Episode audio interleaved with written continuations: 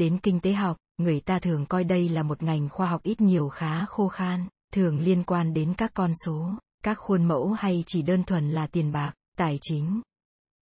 Ngay cả những người được giải Nobel kinh tế cũng ít khi được dư luận quan tâm như những người được giải Nobel hòa bình, văn học hay vật lý. Kinh tế học dường như là một ngành khoa học quá hàn lâm, quá phức tạp, quá xa với thế giới thực, một thứ gì đó mà người ta chỉ có thể quan sát từ xa chứ ít khi tham gia trực tiếp. Kinh tế học hài hước đã hình thành nên tiền đề bất tuân thủ quy ước thông thường. Nếu chuẩn mực thể hiện cách chúng ta muốn thế giới vận động thì kinh tế học thể hiện sự vận động thực chất của thế giới. Độc giả của cuốn sách này sẽ biết tới hàng loạt những thực tế đáng kinh ngạc và nhiều câu chuyện gấp dẫn và vui vẻ, một số có thể là tiền đề cho những nghiên cứu sâu hơn về xã hội, một số đơn giản chỉ là những chủ đề tán gẫu trong hàng vạn cuộc trà dư tiểu hậu. Nhưng kinh tế học hài hước còn có thể mang tới cho độc giả nhiều hơn thế. Đó chính là cách xác định lại thế giới quan của chúng ta. Thế giới mà chúng ta đang sống chứa đầy những nhận định dựa trên những niềm tin ảo tưởng và sáo mòn được xây dựng theo thời gian có quá nhiều nỗ lực trí tuệ của chúng ta bị giới hạn trong những biên giới tư duy và khái niệm đã quá cũ kỹ và đi theo lối mòn truyền thống kinh tế học hài hước là một nguồn thông tin dồi dào, những phân tích đánh giá đầy sáng tạo, gợi cảm hứng, dí dỏm, hấp dẫn, có thể là tất cả những gì mỗi chúng ta cần để khởi dậy óc sáng tạo và cách tư duy hiện đại trong một thời đại tràn ngập thông tin ngày nay. 1. Sự khích lệ có thể ảnh hưởng tới túi tiền lòng tự hào và lương tâm của bạn. Tại thời điểm này, chắc chắc có vô số người đang mong muốn có thể tác động lên hành vi của bạn. Tiêu biểu như các nhà chính trị, cảnh sát, vị bác sĩ, ông chủ, cha mẹ hay chính người bạn đời của bạn.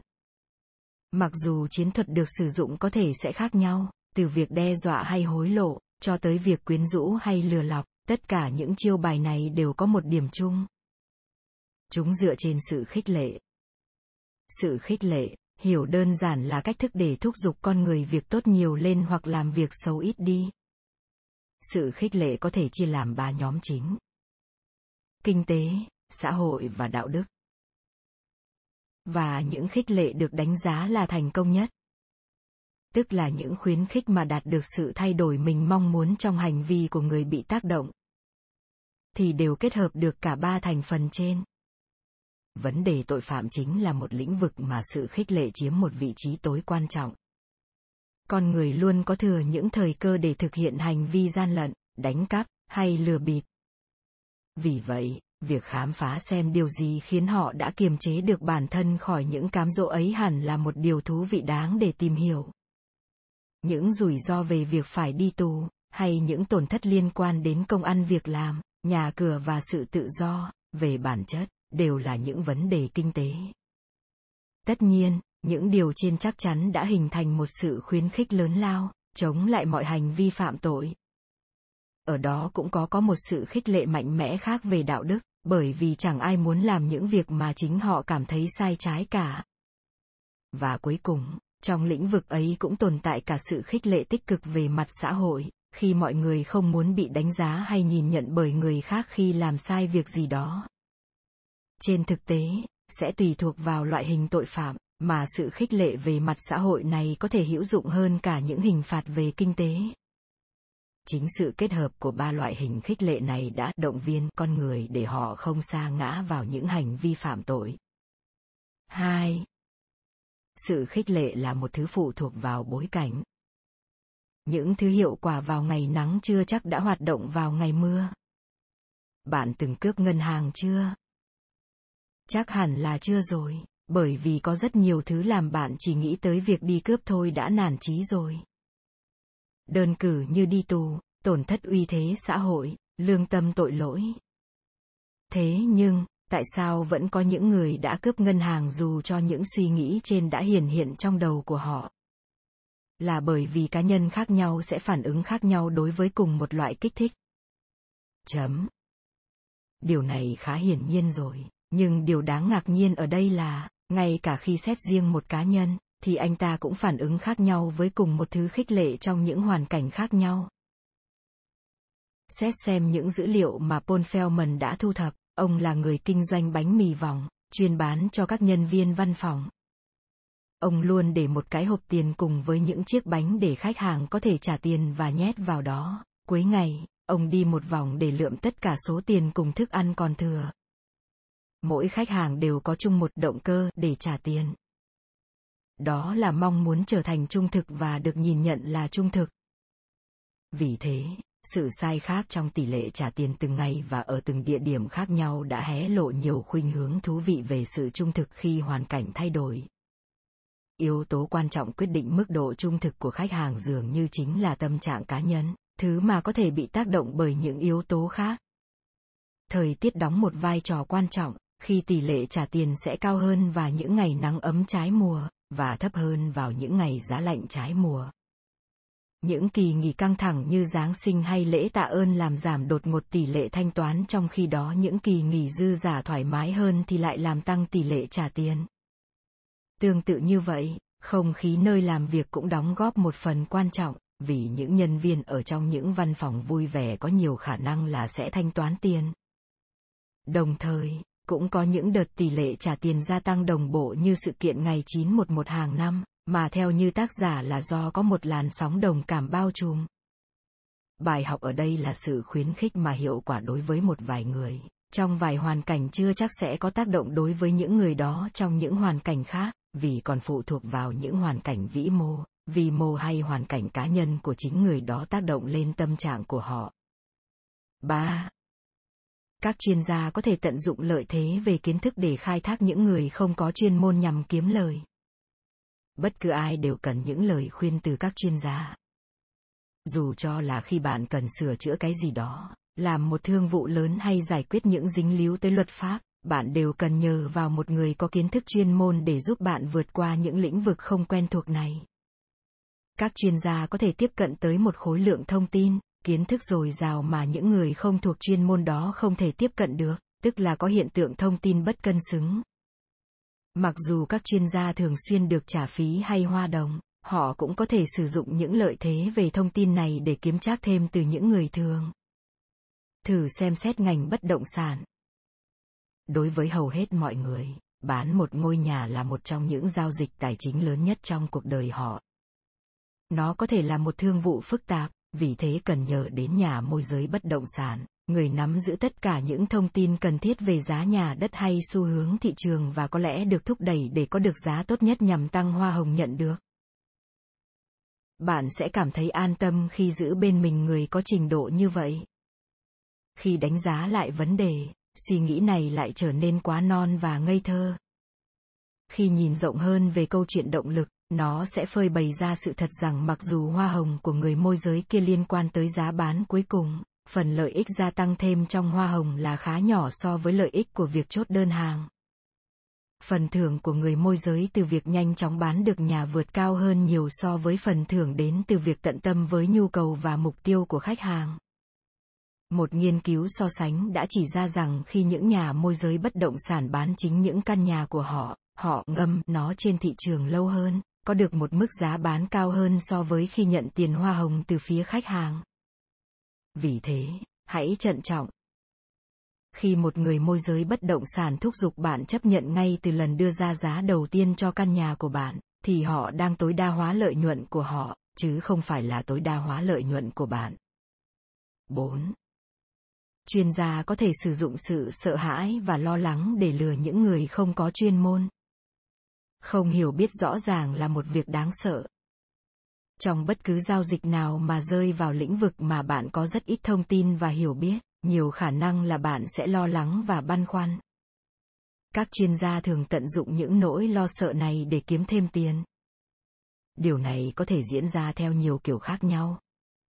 Anh chàng bán xe hơi có thể can ngăn bạn đừng mua một mẫu xe giá rẻ bằng cách bơm vào đầu bạn tư tưởng rằng chiếc xe đó không an toàn một nhà môi giới bất động sản có thể tận dụng nỗi sợ hãi về việc bạn có thể mất đi căn nhà trong mơ chỉ để nhằm mục đích buộc bạn phải ra trả giá cao hơn. Một người môi giới chứng khoán có thể bảo bạn rằng, nếu bạn không đầu tư vào một cổ phiếu x ngay bây giờ, bạn sẽ lỡ cơ hội đổi đời và hối hận trong suốt phần đời còn lại. Nỗi sợ hãi sẽ bào mòn khả ra đưa những quyết định một cách lý trí đó là lý do vì sao nhiều chuyên gia có thể sử dụng chúng để dẫn chúng ta vào việc đưa ra những quyết định mà có lẽ những lúc tỉnh táo chúng ta không hề muốn quyết định như vậy. Trong những trường hợp gặp mặt trực tiếp, những nỗi sợ hãi xã hội có thể làm vấn đề này trầm trọng hơn. Vị chuyên gia có thể lợi dụng nỗi sợ bị xã hội coi là ngu ngốc, rẻ mạt và không đáng tôn trọng của chúng ta hãy tưởng tượng ra tình huống căng thẳng khi thu xếp đám tang cho một người thân yêu dấu.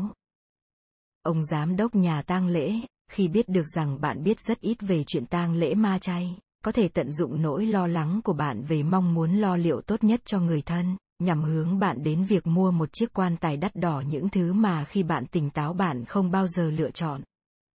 Hãy cảnh giác với những tình huống mà những chuyên gia có vẻ đang cố lợi dụng nỗi sợ hãi của bạn nhất là khi họ dồn bạn đến tình trạng cần phải đưa ra những quyết định ngay lập tức trong những tình huống như vậy, hãy cố gắng sẵn sàng cho mình một chiến lược để có thể có thêm thời gian, không gian cân nhắc các phương án một cách tỉnh táo ví dụ như bằng cách nói rằng bạn cần phải xin ý kiến một người khác nữa bạn cũng có thể cố gắng loại bỏ những thông tin bất cân xứng bằng cách nghiên cứu trước những chủ đề của các vụ giao dịch tương tự.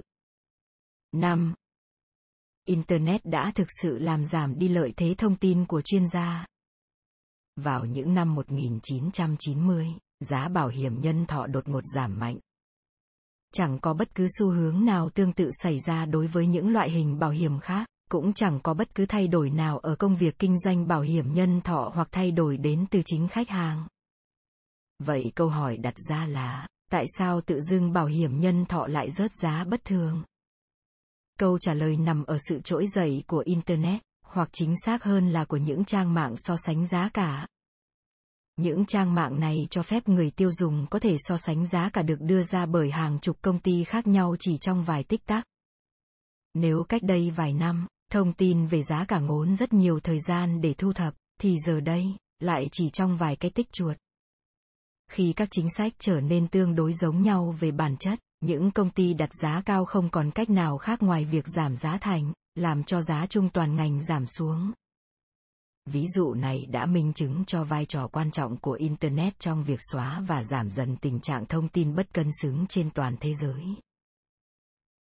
Về bản chất, Internet là một công cụ hiệu quả trong việc chia sẻ và tái phân bổ thông tin từ những người có thông tin tới những người không có người tiêu dùng ngày nay có thể dễ dàng và thuận tiện trong việc thu thập thông tin về sản phẩm và giá cả trước khi đàm phán với các chuyên gia, khiến họ hiểu hơn về mức giá họ nên đưa ra và gói sản phẩm cần bao gồm đối với mức giá đó. Từ đó xóa bỏ lợi thế thông tin của các chuyên gia, loại bỏ những khoản tiền kiếm thêm gian dối.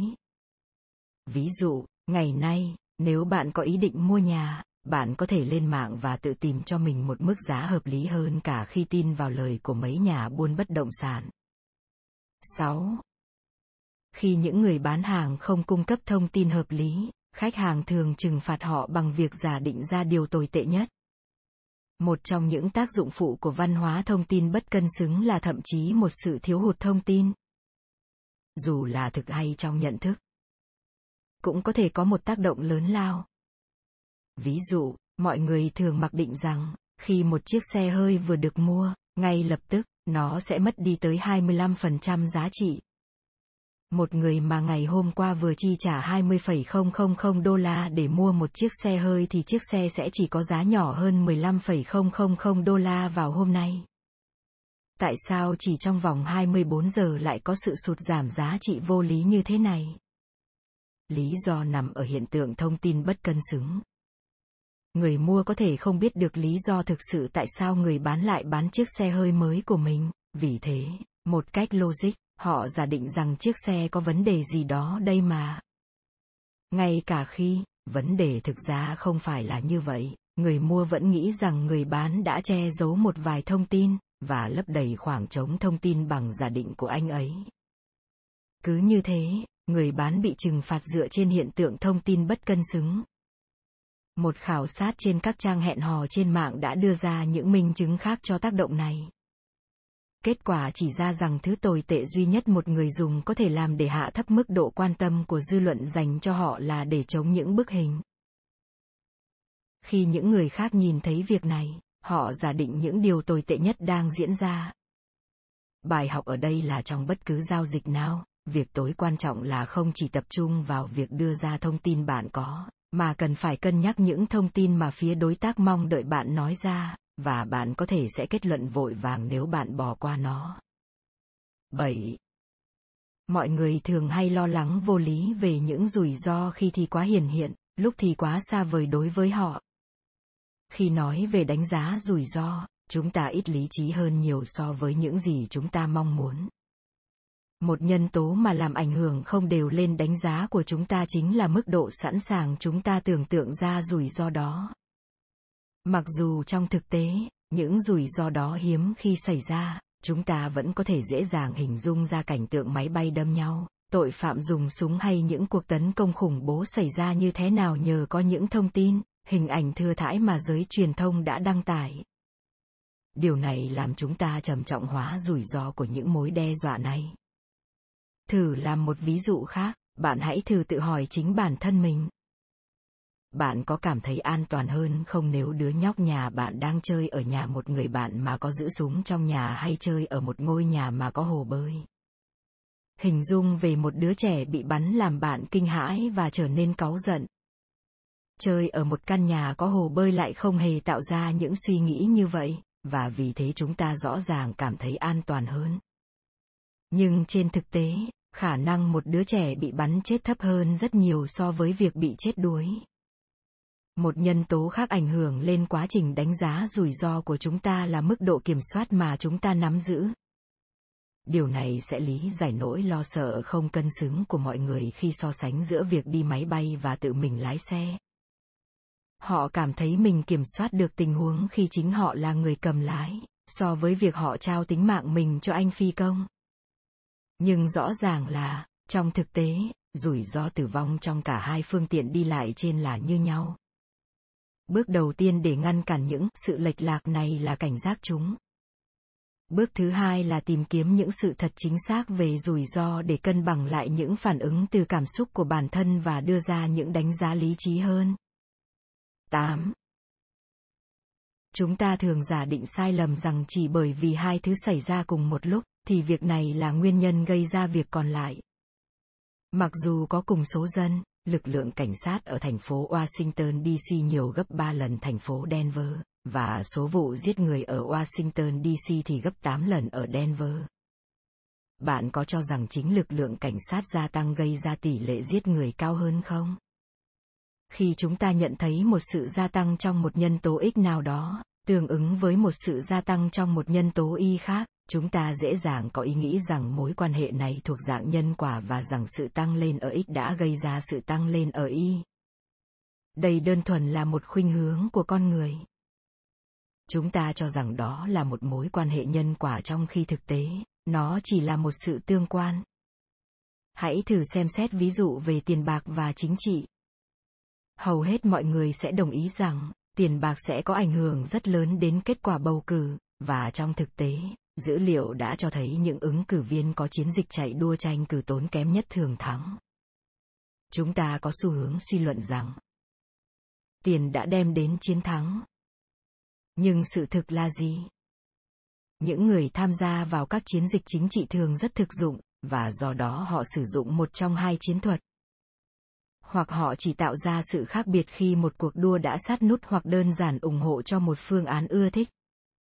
Họ tin rằng các ứng viên mà họ không ủng hộ thì không đáng để họ bỏ phiếu. Những xu hướng này làm cho những ứng cử viên thành công thu hút được nhiều tiền hơn. Nhưng thực sự thì tiền đã đóng góp vào sự thành công hay ngược lại? Thông qua việc nghiên cứu những ứng viên chạy đua trong những lần tranh cử liên tiếp kết quả hé lộ rằng số tiền được bỏ ra hầu như không có tác động gì tới kết quả cuối cùng một ứng viên thành công có thể cắt giảm 50% chi phí của mình và chỉ mất đi 1% lượng phiếu bầu, trong khi một ứng viên thua cuộc có thể tăng gấp đôi số tiền bỏ ra nhưng cũng chỉ nhận được 1% tăng lên trong lượng phiếu. Dường như tiền không hề tác động đến việc thắng cử một chút nào cả. 9. Khi lý giải cho mối quan hệ nhân quả, chúng ta có xu hướng sử dụng những nguyên nhân hiển hiện ngay trước mắt mà bỏ qua những nguyên nhân sâu xa ngoài việc kết luận quá vội vàng về mối quan hệ nhân quả giữa hai sự kiện chúng ta cũng có xu hướng tìm kiếm những mối quan hệ nhân quả từ những nơi gần mình nhất, hiển hiện nhất, mà bỏ qua những nguyên nhân sâu xa hơn, không trực tiếp hơn. Thử xem xét lĩnh vực tội phạm. Cuối năm 1989 ở Mỹ, số lượng tội phạm đột nhiên tăng vọt. Những tội phạm bạo hành đã tăng 80% so với 15 năm trước đó, và các chuyên gia dự đoán rằng tình hình sẽ ngày càng trở nên tồi tệ hơn, số lượng sẽ còn tăng nữa. Và vì thế, điều xảy ra vào những năm đầu thập niên 90 đã làm tất cả bất cờ. Số con số ấy đột nhiên giảm. Lại là những nhà chuyên gia ấy cuống cuồng lao vào giải thích sự sụt giảm. Những nguyên nhân dự đoán gồm sự cải thiện của nền kinh tế, chính sách kiểm soát súng gắt gao hơn, các chính sách cải tổ, sự gia tăng trong lực lượng cảnh sát và tăng nhiều hơn mức độ phụ thuộc vào nhà tù. Mặc cho tính chung chung và có vẻ đáng tin cậy của những lời giải thích này, những phân tích sau này đã chỉ ra rằng hầu hết những yếu tố trên chỉ tác động rất nhỏ lên tỷ lệ phạm tội. Trong thực tế, nhân tố có tác động lớn nhất lại không hề được đề cập đến, đó là phá thai. Hai trong số những chỉ báo tốt nhất về các hành vi phạm tội trong tương lai của trẻ em là khi lớn lên trong một gia đình đơn thân và khi sống trong điều kiện cơ cực. Những điều này dường như trùng khớp với những lý do phổ biến nhất mà mọi người lựa chọn việc nạo phá thai. Vậy nên dưới sự điều hành vĩ đại của Roe v.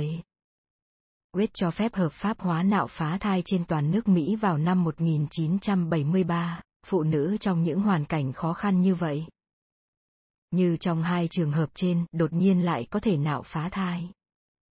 Điều này đã gây ra sự giảm thiểu những đám đông tụ tập, mà có thể biến tướng thành những nhóm tội phạm, vì họ đều sẽ bước sang tuổi 16 vào năm 1989 hoặc những năm sau đó. Kết quả là, chính nạo phá thai đã góp phần vào việc giảm tội phạm từ đó về sau. Bài học rút ra ở đây là hãy thận trọng với những lý do quá hiển nhiên và ngay trước mặt vì ngay cả chuyên gia cũng có thể bị những lý do này đánh lừa. Lời kết Thông điệp chính trong cuốn sách này Từ việc nuôi một đứa trẻ cho tới việc bán một căn nhà, cuộc sống hàng ngày của chúng ta luôn đầy rẫy những sự quyết định và tương tác tưởng chừng như đơn giản. Bằng việc thách thức những lẽ phải thông thường, khám phá ra cách thức chúng ta bị ảnh hưởng bởi sự khích lệ và phân tích dữ liệu từ thế giới xung quanh ta kinh tế học hài hước đã đưa chúng ta đến với vấn đề cốt lõi của mọi tương tác trong các vấn đề của cuộc sống thường ngày. Hé mở ra những nhân tố bất ngờ, phi lý trí. Chỉ bằng cách nắm bắt những khía cạnh còn ẩn sâu này, chúng ta mới có thể bắt đầu hiểu và tìm cách để đối đầu với chúng một cách hiệu quả nhất.